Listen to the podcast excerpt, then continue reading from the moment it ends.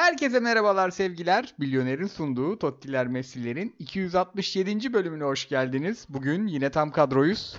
Kıyıcı hocam ne habersiniz? Herkese merhaba. Sağ ol Koraycığım sen nasılsın? Merhaba. İyidir. Merhaba abi. Yandan hangi maçlar açık? Bende Leverkusen Roma. Ben de Sevilla, Juventus Sevilla dalga dalga geliyor. Bende de Leverkusen. Balkonda. Maç falan açık değil. Ho- hoca, hoca net %100 podcast'te Fritz Hoca. Menüyü verelim. Önce önceki haftanın tahminlerine bakacağız. Yine güzel tahminler yapmışız. Ondan sonra geçeceğiz. Fenerbahçe Trabzon maçına sıcağı sıcağına. Güzel maç oldu. Ondan sonra Galatasaray'ın İstanbulspor deplasmanındaki galibiyetine bakacağız. Anadolu'dan notlara ve düşme potasına bakacağız. Beşiktaş e, oynamadı bu hafta. Sonra Milyoner'le önümüzdeki haftanın fikstürüne bakıp ki çok fazla vakit de yok önümüzdeki haftaya. Ondan sonra da hemen e, sorularınıza geçip podcast'imizi kapatacağız diyelim. Başakşehir Ümraniye 0-2 çifte gelmiş. Oo. 3.5 üst Karagümrük Adana Demir gelmiş. Çok iyi. Fenerbahçe Trabzonspor karşılıklı gol var gelmiş. 2-1 Fenerbahçe alınmış. Vallahi ucundan dönmüş. Karşılıklı gol var ve GS oynamışız oranı yükseltmek için. Bir oradan patlamışız. Bir de Sivas Paşa'ya yaptığımız tahmini yazmamışım. Hocam bir şey söyleyeyim mi? Tüm maçları oynamışız. Tek tutmayan. Ha o da karşılıklı gol var. Tamam gördüm. Tamam. E Önümüzdeki haftada tahminlerini yapalım. Önümüzdeki hafta podcast yapmayalım o zaman. Her şeyi biliyoruz. üzerindeyiz diyebilir miyiz abi? Vallahi öyleyiz abi. Çok çok başka makineyiz. Çok başka makineyiz. Diyelim. ya ben bu maçta çok tatlı gidiyordum. Önce bir ilk yarı başı sıradaki gol Fener aldım. O geldi geldiği an Trabzon alacaktım. Lan dedim Trabzon'un canı yok. Ben bir sürprize gideyim. Milyoner'de çok güzel bir 71-80 arası korner olur mu olmaz mı bahsi var. Dedim onu gireyim 78'de yaktılar beni ya. Ama o, onun heyecanı yetiyor. Heyecan başka bir şey abi. Korner olmaz, taç olmaz işlerinde net varız. Diyelim Fenerbahçe Trabzon'a geçelim. Fenerbahçe'nin 11'i gördüğümüzde Fenerbahçe klasik kendi Jorge Jesus'un oyununu oynatacağını düşündük herhalde. Ama Trabzon'un 11'i ve dizilişi gördüğümüzde hiçbir şey düşünemedik. Kanat bek bir Vişça vardı. 10 numara Abdül e, Kadir Ömür'ün önünde e, Umut Bozok vardı. Yani fiz- önde de bir fizik eksikliği vardı. E, onun dışında Doğucan Siopis Hamşik üçlüsüyle de orta sahayı tutma çabası vardı. Maç oynandıkça biraz şeyi gördük. E, Arao'nun top çıkarmasını engellemek istemişler. E, Ferdi Arda bağlantısını kesmek istemişler. Orada 2'ye 3 hatta 2'ye 4 e, bıraktılar. Oradaki kalabalıktan topu kazanıp hemen Vişça'ya e, sol kanat beke dönüp e, işi çözmeye çalıştılar. Beceremediler ve Fenerbahçe sadece saha içinde yaptığı doğrularla değil bu e, sene şeyde de krizlerden dönüşte de zaten hep ne zaman bir kriz yaşasa sonraki maçı kazandı. Fritz hocam ne diyorsunuz maça dair? Ben yani Trabzonspor'un şeyini çok güven böyle e, çok karmaşık ve biraz da cüretkar buldum. Yani bu takımda yapılacak plan değildi sanki. Oyuncular gidecek yer bakarken. Abi maç başlamadan 11'ler düştü. Kullandığım uygulamaya girdim. Baktım. İlk aklıma gelen hani çok fazla bu maç başlamadan önce bu hatayı çok fazla yapıyor şeyler.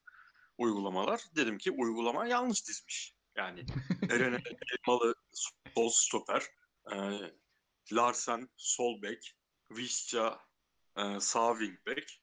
Yani böyle bir diziliş çok mümkün görünmedi benim gözüme. Dedim yalnız dizmiş bir çıksınlar bakalım. E çıktılar. ikinci dakika baktık ki yo uygulama doğru dizmiş. Şimdi benim açımdan iki tane şeyi var. Bir böyle bir şey yapıyorsan sen dedin ya ya aslında şunu hedeflemiş tabii ki bir şeyleri hedefliyor hocalar ama hedeflediğin şeyi yapacaksın abi. Bu kadar cüretkar bir şey yapıyorsan çünkü birincisi sen zaten psikolojik olarak çok zor durumda olan bir kadro almış. Yeni bir hocasın. Daha iki ayın da olmamış burada. 10 tane maç yapmamışsın. Bir öyle bir durumdayken bu riskler bana çok fazla şov geliyor. Yani ben biliyorsunuz teknik direktörlüğe çok kıymet veren ve kendi aramızda bile teknik direktörler için böyle şeyler söylememeye çalışan biriyim ama çok şov geliyor abi. İki, Fenerbahçe öyle bir rakip mi? Yani Fenerbahçe bu kadar üzerine didik didik edecek, çok ekstralar denilecek bir rakip mi? Son haftalarda oynadığı futbolla. Skorları boş ver, oynadığı futbol olarak. Yani Trabzon'un ne kadar kötü sezon geçiriyor geç, geçiriyor olursa olsun şu kadrosunun böyle 5 gömlek altı İstanbul Spor bu takıma ne yaptı da puan aldı. Giresunspor ne yaptı da puan aldı. Yani bu kadar ekstraya gerek yoktu ama iyi iyi e, Fenerbahçe tarafında iyi şeyler gördük. Bence Luan Perez'in dönüşü zaten bu takımı yükseltmeye hep aday bir durumdu ve e, çok net bir e, top Fenerbahçe'deyken ki Trabzonspor zaten ayağını topu Santra'da aldı ve ilk defa o an üst üste 5 pas yaptı. O ana kadar hep e, bir Fener'deydi. Luan Perez takım üçlü hani normalde Villan Arao girer üçlü olurlardı toplu çıkarken. Ona gerek kalmadı. Luan Perez, Zalai, Akay, Samet olarak dizildiler. Luan Perez'in topla çıkışları üçlü oynay oynayacaksa bir takım top ayağındayken üçlü oynayacaksa böyle oynamalı. Yani bir tane oyuncu o ekstrayı yapmalı. Golünden bağımsız söylüyorum ilk dakikalarda. Orada e, şeyin rolü Mia Zayt'sın özellikle Diego Rossi'nin arkasını koruyan rolü falan çok etkili oldu. Doğru yerde bas, baskı yaptılar. E bir tane pırlantaları var yani. Herif çıktı. O paslaşmalar, topa sahip olmalar bir tane Valencia orta şut karışımı arası bir şey hariç bir şey getirmiyorken aslında Arda çıktı. Tek topta Kerem'in yani hafta içi maçı bitirdiği gibi tek topta maçı aldı. Ama Trabzon üzerinden biraz gitmeye devam etmek lazım yani. Abi tamam bu dizilişi de tercih ettin de bu oyuncu seçimleri ne? Senin bu takımın gol atabilecek oyuncusu Edin Visca nasıl kaleye bu kadar uzak tutulur? Yani madem bu dizilişte çıkacağım abi Umut'un yanındaki oyuncuyu Visca yap. Sağ e, kanada başka oyuncu at. Visca ve Hamşik bu kadar uzakken kaleden e, 1-0'dan sonra biraz oyunun getirdiği psikolojiyle bir iki geldiler. Onda da top abi gidiyor. Larsen isimli. Herhalde Türkiye birincilik tarihinin ilk büyük büyük takımlarında futbol oynamış en kötü topçulardan biri bu adam. Onun ayağında patlıyor şutlar. Yani fi- finaldeki şutlar, toplar Larsen'in ayağında patlıyorsa sen çıktığın hem dizilişte hem oyuncu seçiminde problem var demektir.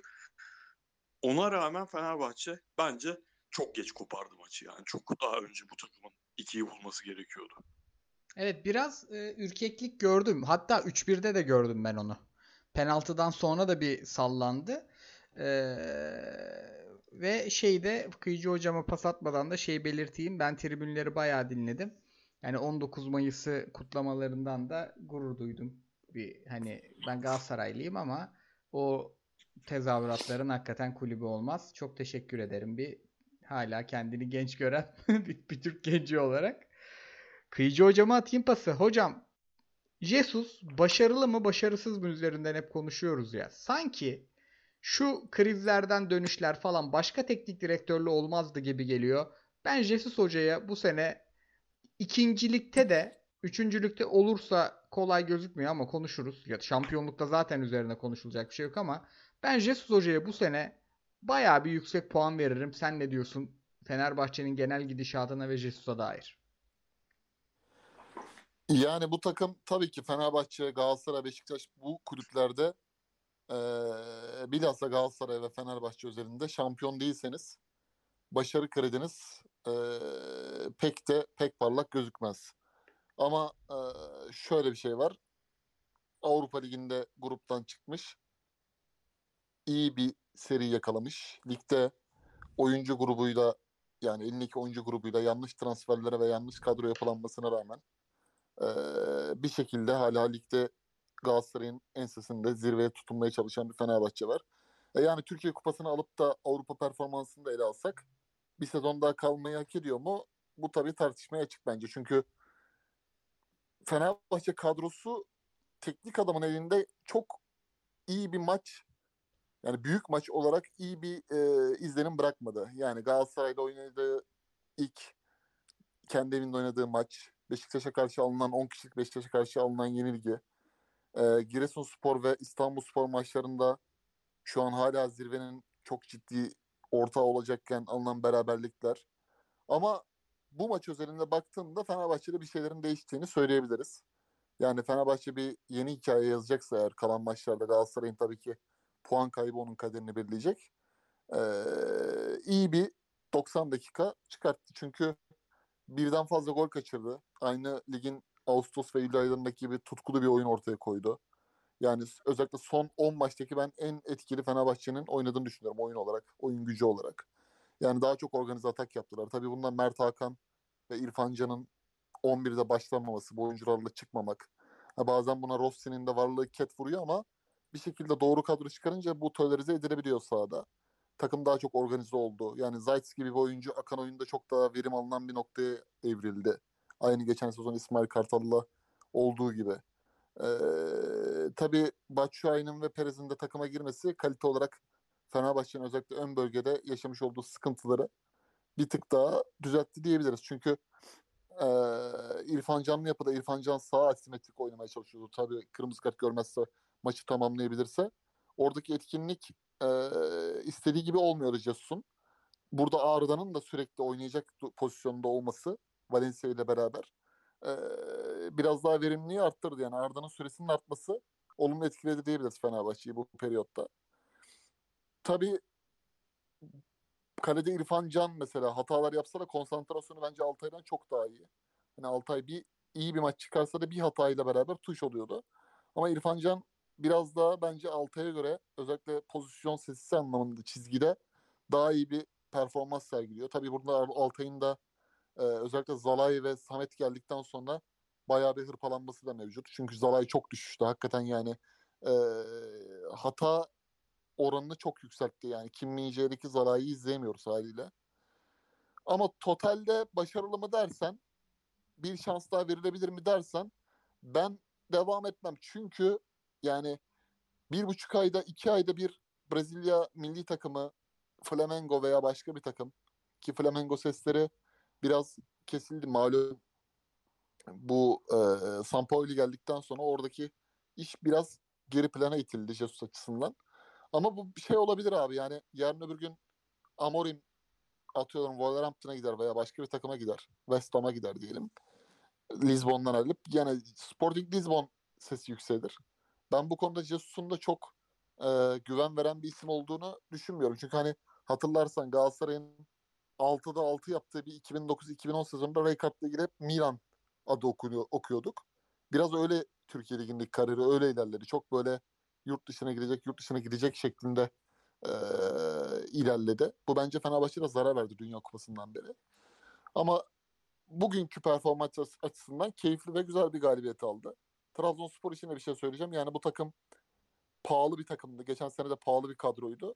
Bu pahalı kadronun da e, Bielika belki bir şeyler yapacak ama temizlenmesi ve enkaz tespiti yapılması gerçekten zor.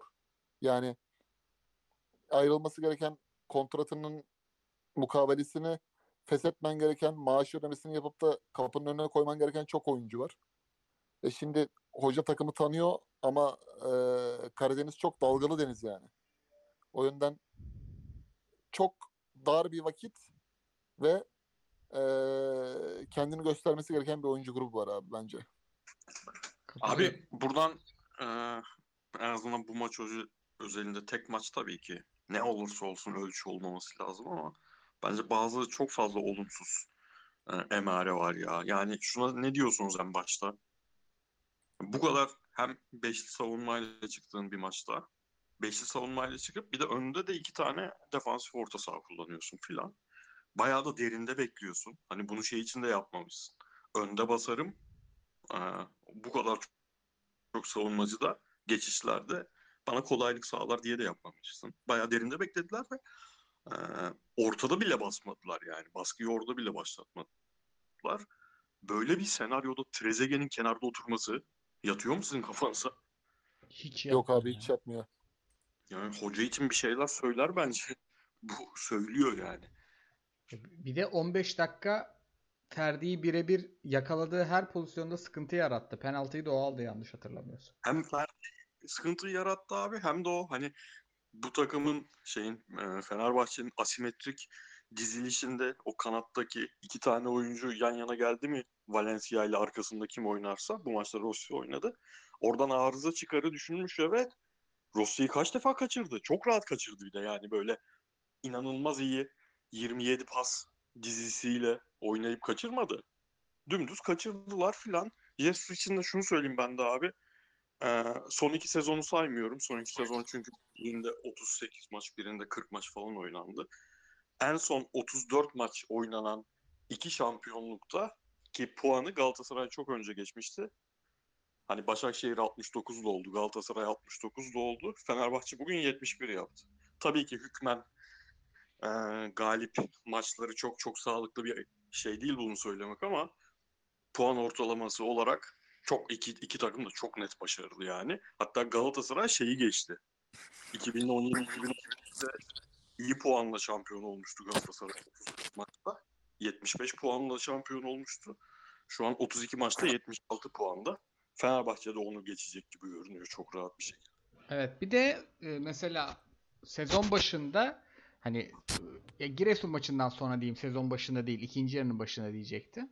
E, Arda'nın eklemlenmemesiyle falan ilgili rahatsızlığı vardı tribünlerin Fenerbahçe kamuoyunun. Onu da halletti. Yani Arda hem oynuyor kendi de merkezde oynamak istiyordur muhtemelen. Ama hem de çok presçi bir takımda savunmaya çok fazla savunmada yorulmadan yeteneklerini gösterebileceği bir rolde oynuyor. Yani takımı çözdü. Ben Tran Fenerbahçe'nin kadrosunun transferlerinin kötü olduğunu düşünüyorum. Yani gömlek ilk e, düğmeden yanlış iliklenmese bence çok hocalık bir şey yok bu takımda. Ya işte Negatif. abi o Ga- Galatasaray ve Beşiktaş maçlarının hem puansal olarak çünkü söyledik şu an puan ortalamalarını. Rakibin tamam sen iyi gidiyorsun da puan olarak rakibin senden bu kadar iyi giderken o iki maçı bu o şekilde kaybetmek üstüne bir de o oyunlarla kaybetmek büyük yıkım oldu. Ama abi ben bugün taktım Trabzon'a döneceğim yine. Ben bu sene izlediğim iki tane çok kötü takım var. Yani bir maç içinde. Asla bu takım bu maçı kazanmaya aday değil dedirten. Bir, e, ikinci maç Trabzon, Galatasaray Trabzon maçı İstanbul'daki Ab- Abdullah Hoca varken. iki bu maç. Yani Galatasaray Fener maçında bile Fener bu kadar bence şey değildi. Bu kadar ya bu maçtan bir şey çıkartamaz havasında değildi.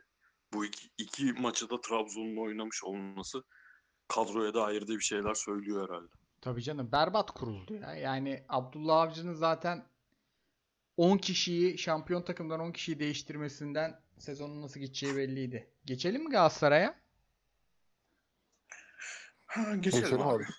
Abi Galatasaray e, yüksek standarda olan bir takım.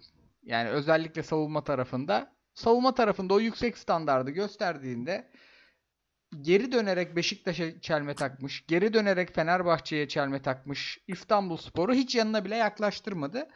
11-11'de hiç yaklaştırmadı.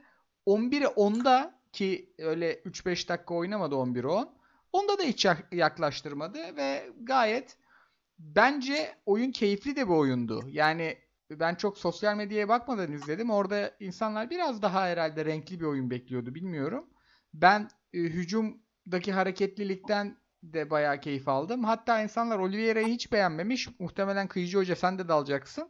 Ben hırsına, isteğine bayıldım. Çok çok basit hatalar yaptı ama yani sürekli kaleyi düşündü falan. Oliveira bile hoşuma gitti maçta. Hiç kimsenin beğenmediği ki Okan Hoca da bunlara dahil devrede aldı adam. Muhtemelen siz haklısınız yani. Ee, ve gerçekten net bir şampiyonluk yürüyüşü galibiyeti gördük. Önce şey diyeceğim. Şimdi Beşiktaş'ı iki kere geri düşüp yakalıyor İstanbul. Fenerbahçe'yi bir 2-0 bir 3-2'den yakalıyor. Galatasaray'ı katiyen yakalamaya aday bile olamadı. Burada 3 tane şampiyonluk adayı var. Galatasaray'ın bu şampiyonluk adaylarından en önemli farkı sence ne? Bence Galatasaray başta söylediğin gibi abi oyunu elinde tutan vitesi kalitesiyle yani demin Fenerbahçe için söylüyoruz ya bazı yerlerde kalite yükseldiğinde farkını gösteriyor ama Galatasaray'ın standart bir oyun kalitesi var. Hani hem oyun kalitesi hem oyuncu kalitesi var. Onu isteyip yükselttiğinde yani işi bitirebiliyor, istemediğinde de rolantiye alıyor. Böyle bu, şekilde bir İstanbulspor'a karşı kalitesi kalitenden maç kazanmak zaten önemli. Yani bu o zaman o şampiyonluk virajını çok iyi alabiliyorsun. Çünkü hem tempo yerinde tutuyorsun hem de Icardi gibi özel bir yeteneğinde bunu başarabiliyorsun. Ben çizilmiş oyun planını çok beğendim abi her şeyden önce. Yani İstanbulspor'un en önemli gol ayağı Eze malum. Fenerbahçe maçında da son dakikada o savunma arkasında kendini gizleyip Zalai'nin üstünden kafayı vurduğu pozisyon. Mesela Abdülkerim ve Kazımcan Eze'nin bütün slalomlarını çok iyi karşıladı abi fiziğiyle. Torreira'da Yani abi. Abdül- Torreira ama işte en arkadaki sol bekten sol stoperden oradan dalacağını, jaslayacağını çok iyi çalışmış Galatasaray. Hani çünkü Eze topu orada birine bırakır, içeri depresi olup kafayı vurur veya bir karambol, bir kaos yaratmak ister. Ben bunu çok beğendim abi yani. Okan Hoca'nın oradaki teşhisi İrfan Hoca ile beraber eee Galatasaray orada çok doğru bir hamleyle işi bitirdi. Ki İstanbulspor yetenek eşiği kısıtlı bir takım kompakt oynadığında onu yükseltebilen bir takım. Bence burada iyi bir e, önlem alınmış. Sonra da tabii e, şu var. Mertens, Rashica ve Oliveira sürekli kaleyi düşündü abi. Yani Galatasaray bence hiç olmadığı kadar zaten 22-23 şut attı yanılmıyorsam. Hiç olmadığı kadar şutla işi bitirelim. Yani o seken toplarda de, rakip defansının kalitesizliğinden işte önümüze düşen veya e, pozisyon yaratabilecek işlerde o kalem o kalem bizde olsun diye düşündü. Bence bu da doğruydu. E, Okan Hoca Mitchell'i sokup bence şey yaptı. Bir, bir nebze de ikinci bölgeli İstanbulspor ilk yarıda biraz şeyi gördü hani ayakta kalacağım beni çok dövemezsin yaptı. Hani kafa kafaya oynarız beni çok dövemezsin yani 2-0'ı alsam bile ben sana diş geçiririm yaptı onu kırmak istedi. Bence o hamle de doğruydu. Çünkü Oliveira'nın gerçekten Torreira'nın üstüne yük bindiren bir gölge presi var son haftalarda. Yani hatta biz Fritz'le de bunu Twitter'da mentionlaştık. Talibi varsa hemen okeyler gönderirim dedi Fritz Porto'ya Morto'ya. Hakikaten yani biraz saklambaç oynadığı çok belli oluyor. Yani bazı topçular vardır. Kaçamak oynar gücü yetmez hani idare eder ama Oliveira biraz çok belli ediyor bunu.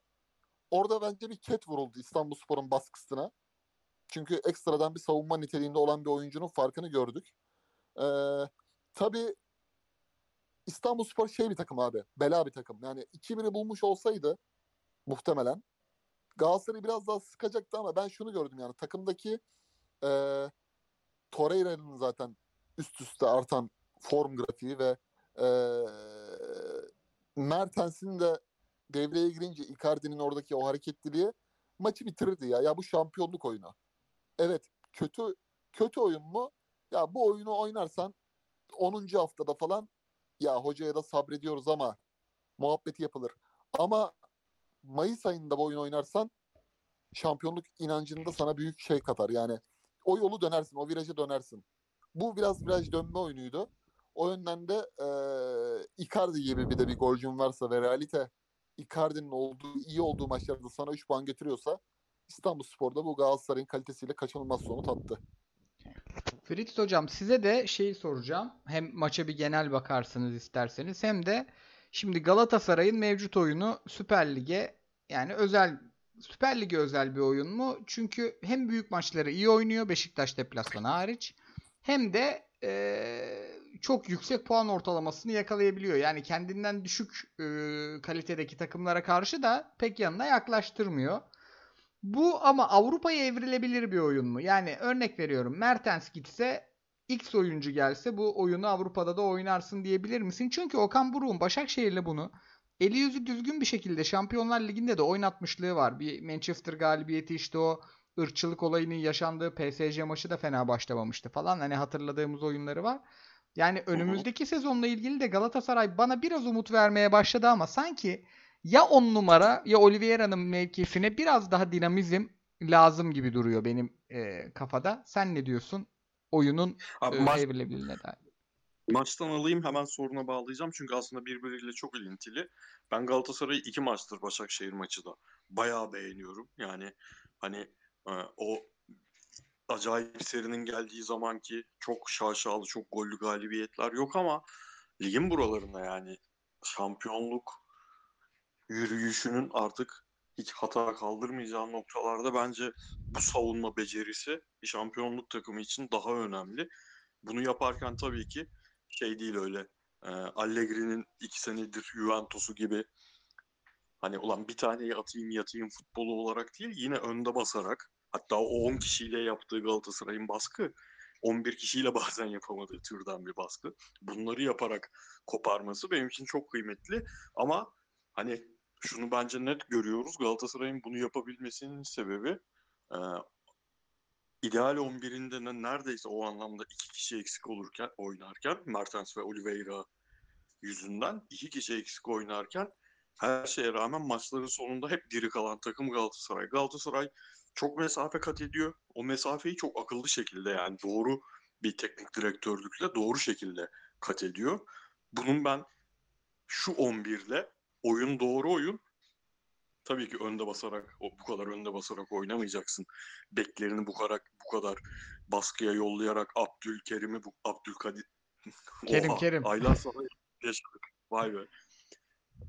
Baskıya stoperini baskıya yollayarak oynamayacaksın ama eee Oliveira ve Mertens abi orada bir karar vermek gerekir. Hani hedef şey olursa bence olmamalı ama ben biraz o açıdan vizyonsuz bir insanım. Hedef Avrupa'da çok iddialı şeyler yapmak olursa bu ikisini birden aynı anda bu 11 kaldırmıyor. Yani bu maçın da Başakşehir maçının da bazı anlarında gördük. Takımla, takımın fiziğiyle özellikle Mertens'in fiziği arasında dağlar kadar fark olduğunu görüyorsun. Oliveira dediğin gibi evet 3 hafta önceki unuttum hangi maçtı o hataları yap Beşiktaş maçındaki hatalardan beri çok yırtınıyor. Bu da bir karakterdir. Ama Oliveira'nın da bir oyuncu tipi var. Yani bu adam bir maça iyi başladıysa bir şekilde o maçı müthiş de götürse e, o anlık oyundan kopma halleri var. Tembel pas konusunda çok problemli bir adam. Mesela Avrupa'nın fiziği iyi bile olsa Oliveira'nın Avrupa'da bu kadar çok tembel pası kaldırmaz. Çünkü karşısında çok daha iyi sahaya yayılmış düşük seviye yerden kuracaksan bile takımlar olacak. Üstüne Mertens'in bu hali. Yani Mertens'in sahada kalmasını sağlayan şey iyi zamanlarında tamam oyun kuruculuk olarak beklentimizin çok üzerinde işler yaptı. Ama şu an en azından o ikinci yarının başında yolladığı top var ya kaleye. Hı hı. Biz bir aydır şunu söylüyoruz ya bu adam kaleye top yetiştiremiyor ve bu anlık pozisyona göre olan bir şey değil. Her maç iki tane görüyoruz bunlar. Bu sefer çok netini gördük. Mesela onu atamazsa o Mertens sahada kalmasının hiçbir anlamı kalmıyor. O yüzden ben üstüne bir de şeyi düşünürsek ben hala şey düşünüyorum. Ee, Nelson, Sasha 2, Kerem 3, Torreira 4, e, Icardi zaten kiralık 5, Rasista kiralık 6. Bunların bence yarısı gidecek. Yani sadece Mertens ve Mertens ve Oliveira elimizdeki adamlar. Bence benim çıkmamız gereken oyuncular onlar. Ama onlar elimizde aslında. 6 tane çok gitmeye çok yakın adam var. Galatasaray'ın o anlamda işi zor da sezonu tamamlayalım bakalım. Diyelim devam edelim. Şimdi geçtik Anadolu'dan notlara. Çünkü Beşiktaş maçı yoktu bu hafta. Ee, abi Adana Demir Karagümrük 2018'den hoş bir sada izledik. Abi o neydi öyle ya? Sahaya Laiç Maiç girdi. Feguliler, Cagneler, Belandalar, Badular, Onyekurular. Bir de Laiç girdi. Ne oluyor oldum yani. Gökhan İnler sahada, Endiaye sahada. Aynen. Ve, ve çok ne güzel. Abi bir Negredo bir de Ryan Babel. Ya Babel, Eyüp'te ne işin var?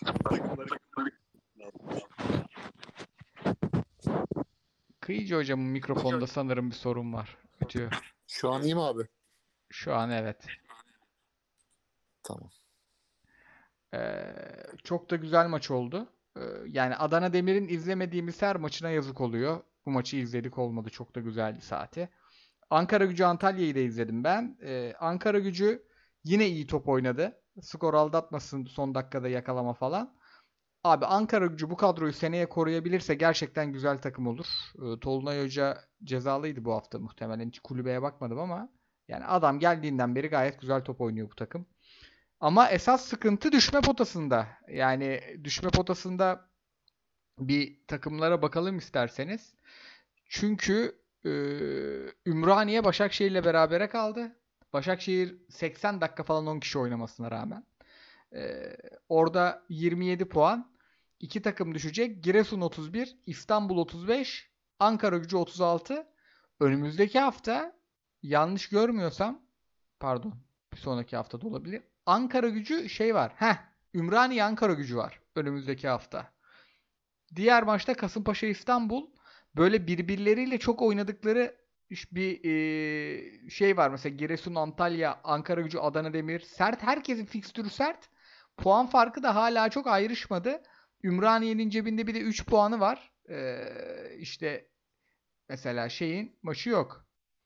Öyle e, boş maçı yok Giresun'un. İstanbul'un 3 Giresun'un puanı var. maç- Ha pardon, herkesin birer tane var. Herkesin birer tane var abi. Şey Google'ın e, azizliğine uğradım özür dilerim. Ama hepsinin fikstürü her hafta çok sert. En yine avantajlı Giresun gözüküyor ama siz hani fikstürü avantajlı. Onun da 4 puan dezavantajı var. İstanbulspor riskli görüyor musunuz hala? Ya da Ankara gücünü. 36, 35, 31, 27 şu an. Abi bir maç daha oynasınlar. Şimdi Giresun'un o maç eksi yani Giresun onu 34 yapacak. 34 diye düşünelim. Dediğin gibi 4 puan. Bu haftaki maç son artık yani hem rakibi kaybetmesi lazım bence e, Giresun'un hem kendisinin kazanması lazım. Öyle bir senaryo olursa ancak tamam yeniden yarıştalar son haftaya kadar götürürler derim ama bu hafta Giresun bir puan bile alsa ben bitti o iş derim. Değil mi? Yani Ya hep ben- kazanmak zorundalar. Paşa düşer diyordum ama Sivas maçı hayati galibiyet ya. Evet. Evet Bence- abi evet aynen. Benim Paşa'ydı yani düşme adayım çünkü sahada çok vasat bir oyun ve eee bayağı da bu sezon hani 3. teknik direktör değişimi kalite olarak da oyun kalitesi de çok gerideydi diğer adaylardan. Özellikle teknik direktör değişiminden sonra da bir fark etmedi. Ama Sivas tamamen şey artık fokusu ya. Hani sezonu bir, bir yerde bitirelim yani onun düşüncesinde. Sivas kupadan Kupa- elendi mi? kupa. Heh. Kupa Yok canım. kupa. Kupa kupa tabii. Galatasaray maçı sonra kupa. Abi Paşa düşmedi. Yine düşmedi bir şekilde. Hocanın hocasını geri getirdi falan düşmedi ama Cinar grubu yorum yapalım bir. Paşa düşmedi. Fatih Altaylı düştü. En çok ona şaşırdım. Fatih Altaylı'nın gerçekten bu eee, bu kadar sene hani Alo Fatih muhabbetlerinden sonra kendini mevzilendirdiği son 3 yıl inanılmaz başarılı bir iş bence. Bu bu hikaye eğer başka bir eee, yıl yaşanmış olsaydı bu kadar değerli olmazdı ama bence çok iyi bir noktada bırakıyor Habertürk'ü. Ya iyi noktada bırakıyor da ileriye dair de çok acayip bir gösterge çünkü ben bu ülkede herkese bir şey olur Fatih Altaylı'ya bir şey olmaz kafasında oluyormuş. Bir Bu gündem yorum o zaman abi. Son iki ay içinde bütün imajı baştan yenileyen iki isim. Bir Tolunay Kafkas, iki Mustafa Sarıgül. Doğru net. Önümüzdeki hafta seçimden sonra gireceğiz değil mi biz yayına? Yok. Pazartesi, e, salı günü olur podcast. Abi gö- 20-21. gözünü seveyim yapmayalım. E, Yok yok yapmıyoruz, yapmıyoruz. Zaten seçimde yine hafta içi oynanıyor ya maçlar. Ben e, fikstüre ters baktım yine. Şimdi bir sene daha bir, bir hafta daha attı değil mi bu mevzu Süper Lig? Aynen abi çok herhalde böyle bir lig oynayan ülke olmamıştır ya. Deprem, seçim, iki defa seçim. Aynen. Avrupa'yı da herhalde şeyle yapacağız. Ee, herhalde bir Şampiyonlar Ligi finalinden sonraki pazartesi herhalde bitiririz. Öyle olur. Öyle olur. Sezon için. Ama orada bize transferle bir devam edelim derler. Evet. Onu evet. söyleyeyim. Çünkü Avrupa'da bu sene hareketli olacak. Bellingham'lar, Mellingham'lar, Liverpool takım kuruyor bilmem ne. Gelir. Abi sana az önce söylediğim transferi bir daha söyleyeyim. Onda tepki alamadım. Granit Xhaka Leverkusen. Ne diyorsun? Aa, ben bunu hiç duymadım yalnız. Sen yayından önce söyledin muhtemelen. Maça odaklanmışımdır. Ben FM'de ilk işim. Leverkusen'e ya da Frankfurt'a gittiğimde. Granit Xhaka. Orta saha mı almak? Granit Xhaka'yı almak. Ha direkt onu. Ucuza geliyor. Arsenal'in parası parası yetse Bellingham'a çöker mi ya? Arsenal'in parası bu arada yeter her şeye. Herifler Denver Nuggets'ın sahibi Denver Nuggets Lakers'ı çitiliyor. Los Angeles Rams'in sahibi NFL'de son iki- geçtiğimiz iki sezon önce de şampiyonu. Adam bir tane topçusuna 150 milyon euro kontrat bağlıyor. Sırf maaşı 150 milyon yani herif. Abi Arsenal, Bellingham falan olsa güzel olur da Real Madrid Saka'yı kapalamaya çalışıyormuş. Kontrat uzatmıyormuş Saka. Çatam Real Madrid topçusu abi. Alırız. Tekini kaybetmesin de. Severiz o tarz isimleri. Abi çalış. Dünyanın en iyi şu an 10 sağ açığından biri değil mi? 5. 5 mi diyorsun? Sağ açık kolay beş. değil abi. Bak say. Rashica Zaniolo. Sen sana şunu sorayım. Rodrigo'dan iyi mi diyeyim sana bir? Tabii bence iyi canım. Tamam. Messi'yi sağ Rodrigo açık diyemiyoruz artık. mesela. Bak Messi'ye sağ açık diyemezsin artık. Tabii tabii. yok. Mahrez Mahrez'den girer kesin abi. iyi. Ma- Mahrez girer ama yani o 5'e. ama yaş olarak baktığında hesapladığında en iyisi yine şey Saka ya. Evet. United'da Anthony Mantoni var. Almazsın. Muhammed Yok. Salah alırsın ilk 5'e. Alırsın. Yaş yine yaştan ben sak şu an takımıma bir oyuncu alsam Saka'yı alırım Salah yerine. Bak Chelsea milyon tane sol açık aldı. Elit sağ açığı var mı emin değilim. Bir de Mudrik'in parasını vermedi yani hani. Bellingham paketi Saka'dan gelen bonservis bonservisiyle gidecek değil mi Madrid'e yoksa? Evet evet 140 Tabii, milyon euro. O zaman abi Bellingham'a net çökülür ya. Çok da şey olmaz yani. Bellingham'ı alıyor ama Real Madrid. Oyuncu anlaştı falan diye Bild'de haber çıktı. Ee, o zaman iş değişir abi. Ya Arsenal'e Orkun Kökçü de olur be abi. Arsenal'imi öyle bir alırım ki Orkun'u. Şu ismin beni her seferinde kalkındırması. Kokçu. Diyelim milyonerle fikstüre geçelim. Sülalemizin ligine dönelim. 20 Mayıs Cumartesi. Saat 10 saat 16. Kasımpaşa İstanbul. Mis gibi maç. Kasımpaşa İstanbul. İki Kasımpaşa buçuk- İstanbul. İki takım da berabere kalırsa işin çoğunu koparıyor. O yüzden ben iki buçuk altımı alırım. Hmm. Tatsız bir gündüz maçı olur diyorsun. Aynen. Beklentiyle otururuz, beklentisiz kalkarız. Tam 1-0 İstanbul Spor bitecek maça harbiden. 2.5 alt. Ya geçen hafta her oynadığımızı bilmişiz var ya bu, bu maçlara Ya ekmek nasıl, banacağım nasıl, ya. na- nasıl ben var ya araya bir şey girdi. Yoksa o kuponu oynardım. Çok da mantıklı gelmişti konuşurken. O kuponu biz biz o podcast'i ya normalden erken çektik ya normalden geç çektik. Yoksa ben de sektirmem. Ben şeyi koydum ya 3 maç kuponuma. Karagümrük Demir 3.5 üstü. Haftanın en iyi oranlı. Evet evet. Ga- e, Cumartesi akşam 7'ye geldim. GS Sivas. Galatasaray herhalde bu maçta de facto şampiyonluk turunu atar. Yani kazandık mı tamam Ankara gücünden bir puan yetiyor moduna girecekler. Çünkü aradaki puan farkı hala 5. Fenerbahçe'nin eee, iki maçı şey değil mi? Fener, yo, Fenerbahçe'nin bir bayı var. Ulan bu fikstür işinde hiç yokuz bugün ya. Abi bizim olma ihtimalimiz yok ki böyle bir sezonda. Yani 3 puan mı gelecek? Bayı mı var? Hangisi falan çok karışık. Fenerbahçe. Antalya 1. En son maçı. En son olmaya da bilir de bütün maçlarını çıkardım. Bir Antep'le oynuyorlar yani oynamıyorlar. O hafta Galatasaray'da Hatay'la oynuyor yani oynamıyor. Fener'in bir tane daha var böyle. Biz evet bu maça önümüzdeki yorum önümüzdeki yapalım. hafta. Önümüzdeki hafta Sivas- Hatay Fener. Sivas çok eksikle geliyor.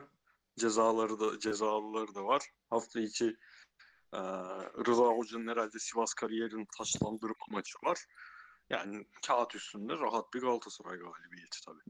Ben böyle maçlarda yine İstanbulspor gibi iyi oyun az skor bekliyorum. 3.5 alt ve GS alırım. Güzel. Ben Anladım. handikap GS ediyorum abi. Handi. Kıyıcının gözde bence şu an şey canlanıyor. Selçuk İnan'ın aşırtmayla gündüz maçı. 2012 maçı. Abi bir de şimdi 2000 İstanbul Spor bir de İstanbul Spor Başakşehir hep böyle bir e, makasta gitti ya artık bir şampiyonluk coşkusuyla Sivas Spor'da salma yapmışken kupadayken aklı bir patlama bekliyorum ya. Kayseri Alanya e, bu da cumartesi 19 maçı. Ben bu tarz maçlara genelde 3.5 üstümü alır bir şansımı denerim. iki takım Kayseri oynamadı değil mi bu hafta? Alanya oynadı. Alanya Konya'ya çok şey Evet, kaybetti. Ama kaleciden Farklı kaybetmişler abi. Bu arada Adana Aynen Demir'in de kaleci felaketti. Bir tane inanılmaz yedi. iki tane de inanılmaz direğin dibinden gitti. Evet, üstü alır geçeriz daha sanki. Ben, ben de öyle diyorum abi. Devam ediyorum. Pazar günü 16'ya geldik. Ümraniye Spor Ankara Gücü. İnanılmaz kritik maç. Kırmızı kart çıkar. Oy ne yaptın ya? Bizi bizden aldın ya. Ben bu maça da karşılıklı gol var oynarım. Güzel. Ben de KG var diyorum. Risk. Çok da böyle kurcalamıyorum abi. Antalya Başakşehir. Başakşehir 80 dakika 10 kişi oynadı. Bir tane penaltı kaçırdı. 10 kişiyken ve 1-1 bitti Ümraniye maçı ki Ümraniye canla başla oynuyor. Antalya Spor'da da bir yani şey görüyorum. Kalite var. Kalecileri inanılmaz iyi. Dünyaları çıkarmış Ankara gücü maçında ama Başakşehir top oynarsa kazanır. Oynar mı emin değilim. 3.5 altımı alırım. Mümkünse bu maçı oynamam. Ben de bu maça ilk yarı karşılıklı gol var veya ilk yarı bir buçuk üst veriyorum. Yazdım. Ve geldik haftanın son maçına. Bu maç bal mı? Bu maç şeker mi? Adana Demirspor Beşiktaş. İnanılmaz bir şey bekliyorum bu maçta. Bu maçta bir Abi- kere Beşiktaş galibiyeti de bekliyorum da yine de ben abi 2-2 skor oynayacağım ya. Oo. Ben de buna benzer bir şey diyecektim ya. yani çok kestirilebilir bir maç değil ya. Beşiktaş'ın öndeki dörtlünün eee, hangi maç olursa olsun Galatasaray'da olsa Antalya'da olsa reaksiyon verebilmesi. Karşısındaki takım zaten full reaksiyon üzerine kurulu bir Montella takımı. Çok gol olur ya. 2-2 skor gelirse Bilyoner'in bu üstte banner dönüyor ya. O banner'a bizim üçümüzün fotoyu koymazlarsa darılırım. Ben buna skor dedin sen. Ben de bir tık daha eli büyüteyim. 4.5 istiyorum abi. Dört Oo. buçuk üstler geldi. Maça, maçtan beklentiler. Fritz hocam uzaylı iner falan alman lazım. Öyle bir tahmin lazım senden. Abi ben taraf oynasam Demirspor kazanır. Ya Oranı güzel olur, tatlı olur Demirspor kazanırım. Ben ona giderim. Ama son maç değil Koray bu arada. Trabzon Karagümrük var. Pazartesi mi o? Ne zaman o? Kesin. Lan ba- bak bu Google patlamış ha. Trabzon Karagümrük'te de Karagümrük kazanır mı alır geçerim. Öyle mi diyorsun? Abi oradan artık e, şu maça reaksiyon vermekle bile uğraşmaz Trabzon. Doğru ya. Kıyıcı ne diyor? Trabzon abi şey ya. Akyazı'daymış Ta- maç gerçi. Takım 1.5 istiyorum abi. TS 1.5 üst. Trabzon'a mı diyorsun? Bu takım da bir yerde patlasın be abi. Değil mi? Mesela Konya'nın hocaya salladık salladık. Üçer üçer atmaya başladı. Bielitsa da bu hafta bu kadar sallamaya. Leverkusen feci kaşınıyor var ya ikinci çift dalışı ve sarı görüşü. Sevilla Juventus'un ilk yarısını izledim. Acayip tatlıydı. Karşılıklı baskı maskı. Mendi'yi var. 0-0 mı iki maçta? 0-0 abi. Newcastle Ee, ne yaptı abi? Newcastle 2-1 oldu abi. Brighton bastırıyor. Kapattım onu. Ama ilk yarı kritik. inanılmaz bir top oynadı Newcastle. Şok etti beni ya. Brighton'a bu kadar dikte edebilmeleri. Hani Brighton bir yerde kıracak bir takım oyunu her zaman. İşte Caicedo zaten kendi kalesine attı. Oyunda ondan sonra iyice çöküş başladı merkezde. Mental anlamda. Burada da ikinci yarı Mourinho Belotti'yi çıkardı. Wijnaldum'u aldı. Oyun yine Leverkusen'de ama kalecinin formasını bile göremiyor Leverkusen. Muhtemelen UEFA'nın istediği finale doğru Evet. gidiyor gibi ya. Sevilla, Sevilla Juventus maçından Juventus çıkacak gibi çünkü oradaki aksiyona bakıyorum Juventus biraz daha Rabiot'yla falan saldırmaya başlamış. Konferans finali nasıl? Ne durumda ona bir bakalım. Orada Basel 1-1, West Ham 0-0. Oo Basel de yani atarsa Basel çıkıyor galiba. Yok. Evet. Ya şu orada. Aynen. şanlı cimbomumuzun bir konferans kupası var ya seneye. Bir şey söyleyeyim? Ben hiçbir Türk takımımıza şu an şaka yapıyorum tabii de yakıştıramam. Inter Toto'yu kazanmak. Nedir abi? Ya oralar değerlenir biliyor musun? Mustafa Denizli bitirdi Türkiye'de Inter Toto olayını. Fenerbahçe Galatasaray'ın UEFA aldığı Inter Toto'ya mı gidecek dedi. Gitmedi ya. Başka bir tavırdır. Geçtik sorulara. Hemen çok özür dilerim time kodu unuttum. Heh, aldık. Kazım Bey sormuş. Hocalar selamlar demiş. Selamlar, sevgiler bizden. Okan Hoca'nın kafasındaki formatta Torreira as 6, yedeği Berkan Oliveira, pardon yedeği Berkan, Oliveira as 8, yedeği Mitchell, Mertens as 10, yedekleri Mata veya Zaniolo. Sene boyunca hiç 6 ve 8'lerden oluşan 10 numarası üçlü denememe sebebi sizce nedir? Torreira, Mitchell Oliveira, Torreira, Berkan Oliveira gibi. Fritz hocam sizin bu dinamizm işini böyle sene sonu çözebilir mi diye ben size sormuştum. Çözmez demiştiniz ve çözmedi. Abi soru güzel ama ben biraz şöyle düşünüyorum. Aslında bizim maç maç rakibe göre oynadığımız oyunlar yani orta sahaların rolleri değişebiliyor ama e, birçok maçta bence şey oynadık. Yani Torreira tek süpürücü, önde Oliveira ve Mertens birbirine çok yakın şekilde 10 numaradan çok yani Mertens 10 numaradan çok 8'e yakın. E, Oliveira da double pivot'taki ikinci 8'den çok önündeki Mertens'e yakın bir rol olarak oynadı. Hani bizim çok böyle çok net bir 4-2-3-1 dizildiğimizi hiç düşünmüyorum ben. O yüzden hoca bunları yaptı diye düşünüyorum. Evet evet. Hatta Ama tabii- Mertens Mertens Griezmann benzetmesini çok yaptık biz. Özellikle ilk yarıda. Ama ama tabii hani e, insan bazen şeyi de görmek istiyor. Çok net bir e, hani yine klasik City'den vereceğiz örnek. E, adamın adını unuttum oha. Ha, Fernandinho önü, David Silva, Kevin De Bruyne şekli bir 4-3-3 oynar mı bu takım? Bence seneye hocanın kafasında vardır. Orada doğru oyuncuları bulursa. Çünkü Torreira öyle bir herif ki zaten Torreira'yı Sampdoria'da bizim hayatımıza sokan rolü ee, o savunma önündeki rolü önünde iki tane 10 numaraya da evrilebilen 8 numarayla oynayabilme haliydi. Ama işte yani oyuncu lazım. Yani o rolleri yapacak oyuncu lazım. O zaman Kıyıcı hocama geliyor soru. Ragazzo Dialgero sormuş. Abiler selam. Birkaç haftadır Kerem'in hızlı bir şekilde tek toplu Icardi'ye pas atma çabalarının hocanın bir direktifi mi olduğunu düşünüyorsunuz yoksa Kerem'in Icardi'yi besleme hevesi olarak mı görüyorsunuz? Abi bir de Kerem bu topları çok erken atıyor. Yani bu arada o maçtaki asisti övmedik. O gol inanılmaz bir gol. İstanbul maçındaki ikinci gol. Rahat 20 kere izledim o golü. Ama mesela bak o çok kısa bir ara pas. Normalde çok uzunlatıyor onu ve Icardi koşup yetişemiyor o toplara. Hakikaten yani Kerem bu 10 numara oynama işlerini müthiş çözdü de orada biraz erken davranıyor gibi bence de sen ne diyorsun? Abi ben her ikisi de olduğunu düşünüyorum. Yani Icardi ile uyumun pekişmesi zaten e, Dünya Kupası öncesindeki Başakşehir maçında bu uyum zirve yapmıştı. Sonra tabii ki e, araya hem işte deprem nedeniyle bir ay ara sonra e, Dünya Kupası nedeniyle bir ay ara.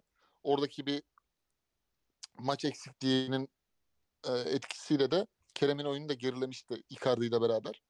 E, ama o goldeki attığı pasın hızı, topa dokunuşunun şiddetinin ayarı Kerem'in de özel bir çalışma yaptığını düşünüyorum. Yani kendini çok zinde tutmaya çalışıyor oyun içerisinde ve kaybolmuyor. Yani Kerem'de en önemli şey bir hareketi denediği zaman içeride terse çalım yatırdıktan sonra geriye yardım konusunda sıkıntıları vardı. Bir de topla slalom yaptıktan sonra mesela eee, bir iki dakika, üç dakika, beş dakika belli periyotlarda çok saklanırdı. Şimdi hemen kendini gösteriyor pozisyonun devamına yani sürdürülebilirliği ko- kovalıyor.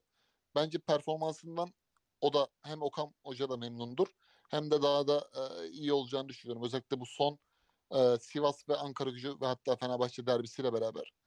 Yani takımda bu şekilde pası milimetrik olarak atabilecek yetenekteki şu an en belirgin oyuncu. Yani Mertens'in fiziksel durumu ortada.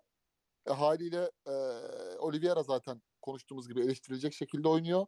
O yönden şu an bence yetenek skalası ve deneme azmi takdire şayan Kerem'in. Tabii ki umarım bu hırsı ve enerjisini devam ettirir. Çünkü e, bunları zaten sürdürebilir hale getirirse Avrupa'da çok rahat her kulüplere rahatlıkla oynar. Diyelim diğer soruya geçelim. Enes Hoca sormuş Galatasaray'ın bu sene şampiyon tamamlarsa pardon Galatasaray bu sene şampiyon tamamlarsa demiş. İnsanlar soruyu düzgün yazıyor ben cümleyi düşük okuyorum. abi bu arada maçla ilgili söylemeyi unuttum. Zaniolo'nun vermiş olduğu kötü elektrik. Yani biz Totti'ler, Messi'ler Avrupa'dan at spordayken de Roma, Roma'da Mourinho'nun başını yemeye çalışıyor mu bu herif falan diye konuşuyorduk. Hani eee talibi varsa Zaniolo'nun da bonservisi bizde olduğu için çıkarım yani. Bir de Nelson'un Icardi'nin golünden önceki o harika top kesişi. Bence gol. Hakan Baltan'ın Antep maçındaki hareketi kadar olmasa da bir tık daha akıllara yerleşti bu şampiyonluk serüveninde o hareket. O gol. Her o gol dokunan herkes altın etti o golü. Harika bir gol.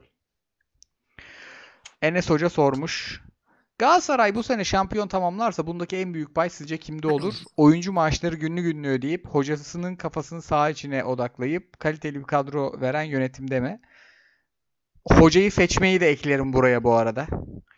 İkincisi iyi bir ego yönetimi yapan Okan Buruk'ta mı? Buraya da hem taktik hem teknik hem büyük maçlara hazırlığı eklerim. Beşiktaş maçı hariç herkesi herkesi yendi Okan Buruk yani. Sahanın içinde her hocayı yendi. Yoksa oyuncu kalitesi mi? Çok zor soru. Ben yönetimi bire Abi- koyarım çünkü bu kadroya bu hocayı emanet etmek çok büyük bir yani her yönetim bunu risk olarak görür. Hemen seçimi yaptılar ve transferlerde çok doğru seçimler yaptılar. Geldikleri dönemde %75 transfer başarısı çok zor bir şeydir abi. Abi soru zor çünkü gerçekten hiçbiri ba- birbirinden bağımsız olmayan şeyler. Yani özellikle yönetimin e, hem transfer başarısı hem e, paraları ödeme konusundaki başarısı hocadan bağımsız değil. Hoca yönetimin bu yaptıklarından bağımsız değil.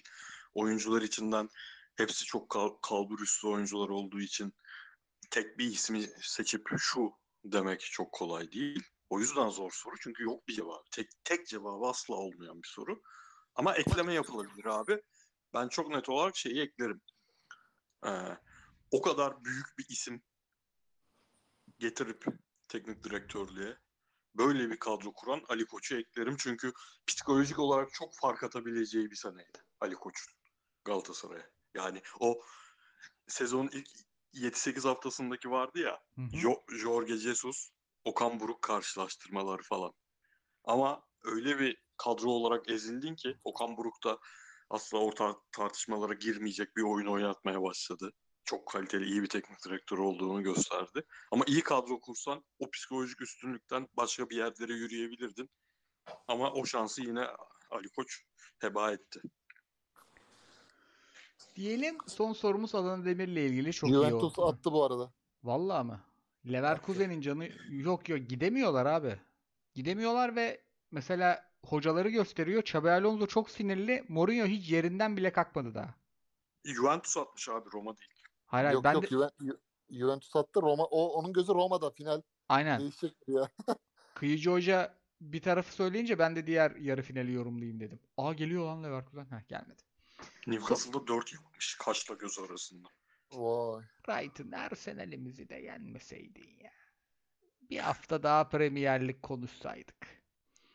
Neyse. Selamlar demiş. Öncelikle Kıyıcı hocamın işte abi senin tespitlere hak vermiş. Juba ve Rakitski form tutmak için geldi. Yönetimde onlar kontratını almadan gidene kadar bırakmadıya getirmiş. Yani biz feshedip yollamayız siz takım bulun gidin demiş. Montella hoca hiç transfere karışmıyormuş. Şimdi sorusu gelmiş. Adana Demir'in geçen sene Demir sporumuzun demiş. Geçen seneden farklı yaptığı daha iyi olduğu yönler nelerdir diye sormuş. Bence geçen sene iyi bir yapı vardı ve o yapı üzerinden rakiplere çok dert çıkaran bir oyun vardı. Hem özellikle sahayı iyi genişlettiklerinde aşırı iyilerdi. Yarıyordu yani rakibi. Bu sene daha şampiyon takım gibi oynuyorlar. Onun da sebebi şu. Her oyuncusunun en iyi özelliklerini göstermeyi biliyor Montella Hoca. Kadroda biraz ona daha uygun. Bir de birbirini tanıyan oyuncular da bir arada oynadığı için de bayağı avantajı da vardır. Yani bu takımın şampiyonluğu var Galatasaray formasıyla takımın yarısının. Onun da bir avantajı var. Yani bu sene gerçekten böyle bir Şenol Güneş takımı izler gibi izliyorum. Çünkü Onyekuru'yu görüyorsun. Topa iki kere de yiyor ama bir gol bir asist yazıyor. Belanda'yı görüyorsun. Topa az değdiği zaman oyundan kopan oyuncu. Sürekli top ayağında. Belanda Karagümrük maçında inanılmaz oynadı.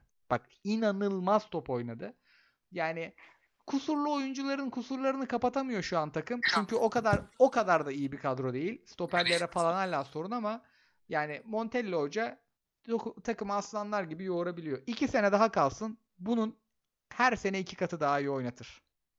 Abi bence bir yani orta sahadaki orta sahayı yükseltecek şeyi görüp oradan bizim öldüğünü düşündüğümüz yani futbolculuk olarak önceki hali, Trabzon halini falan düşününce NDI'yi orta sahaya eklemek ve e, Svensson'un harika performansı varken öbür kanada yine çok iyi bir bek eklemek aşırı dengeli hale getirdi takımı.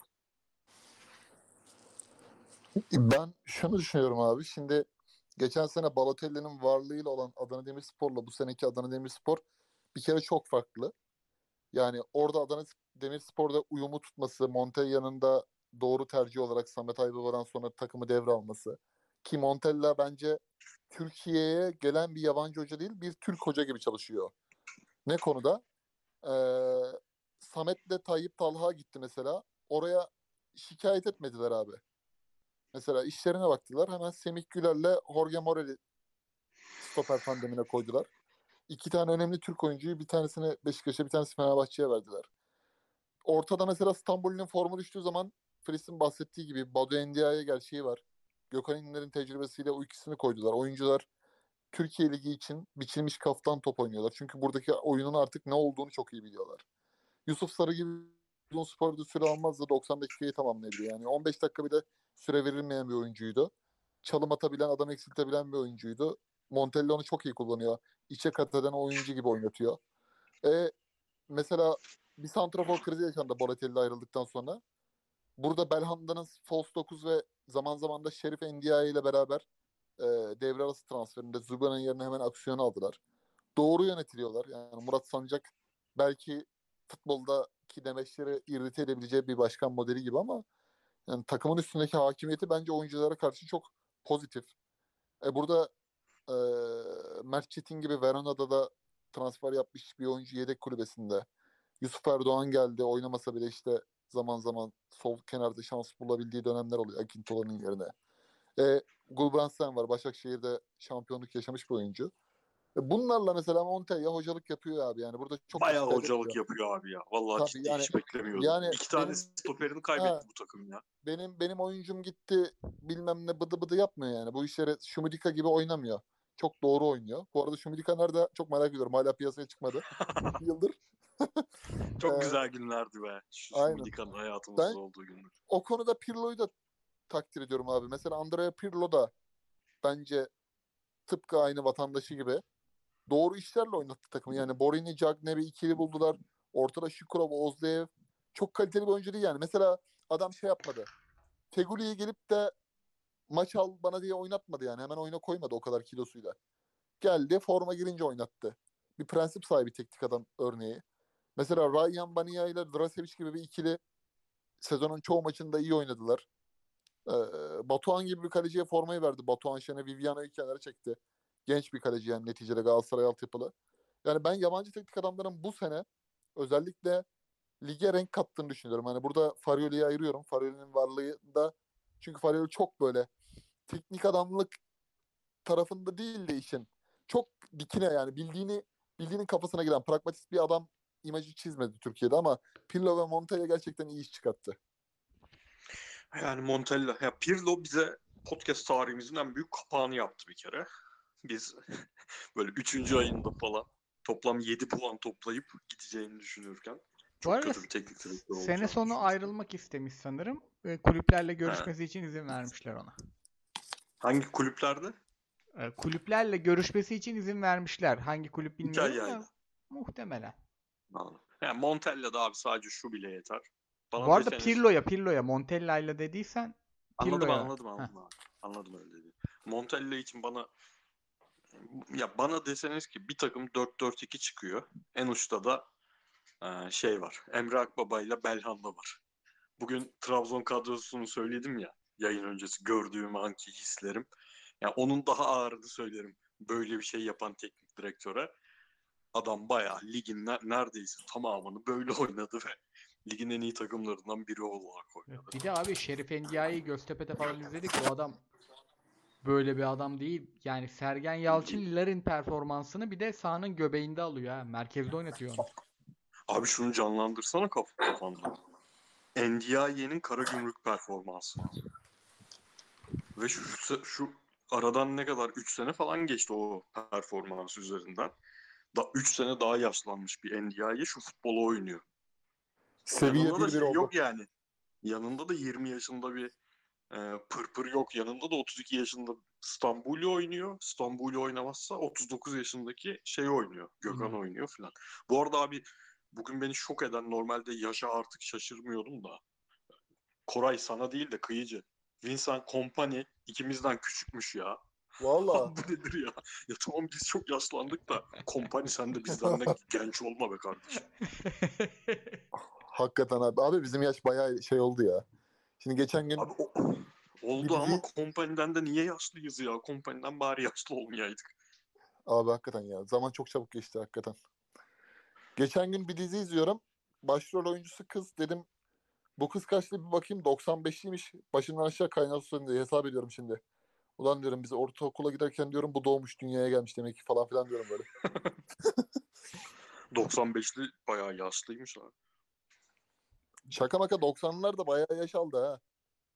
Abi işte benim kuzen var. Yani kardeşim gibi. Geçen bir aklıma geldi lan dedim. Osman 31 yaşında şu an ya. Osman nasıl 31 yaşında olabilir falan diyorum kendim. Diyelim ufak ufak da kapatalım abiler ağzınıza sağlık. Var mı ekleyeceğiniz bir şey? Ekleyeceğimiz aslında zorlasak çıkar da seçim gündemi falan kafalar çok yoruldu herhalde. O yüzden çıkarmayalım ekleyecek bir şey. Valla güzel yayın oldu abi. Neticede bu hafta ne kadar lig salı günü, çarşamba günü, işte perşembe günü oynansa da pazar günü seçim nedeniyle ertelense de genellikle aklımız hep seçimdeydi. Ee, önümüzdeki hafta tabii ki çok önemli iki tane maç var. Çok daha performans olarak çok daha iyisini yapacağımızı düşünüyorum. Ağzınıza sağlık. Milyoner'in sunduğu Tottiler Messi'lerin bu bölümünden hoşçakalınız. Hafta yine bir sürü güzel maçta görüşmek üzere.